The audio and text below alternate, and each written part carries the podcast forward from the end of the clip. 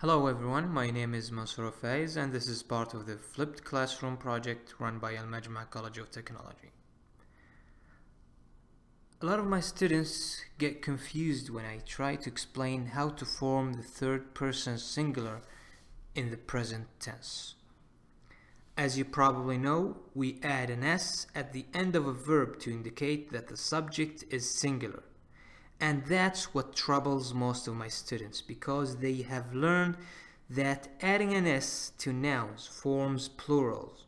And if it is the same S, why does it change its effect on verbs? I usually ask them this. Why does salt change its effect on both soup and tea? Salt adds flavor to the soup and makes the tea undrinkable. Yet it is the same salt. So things have different effects if, if applied to different situations.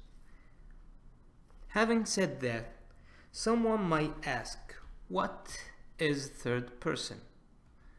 Well, in grammar, third person refers to someone who is not the speaker nor the hearer. There are two kinds of third person, singular and plural.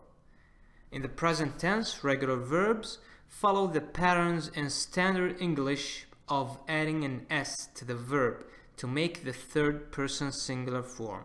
For example, John works in a restaurant. To sum up, adding an S to nouns makes plurals, whereas adding an S to verbs makes singulars. I hope this lesson was easy to digest and see you next time. Thank you.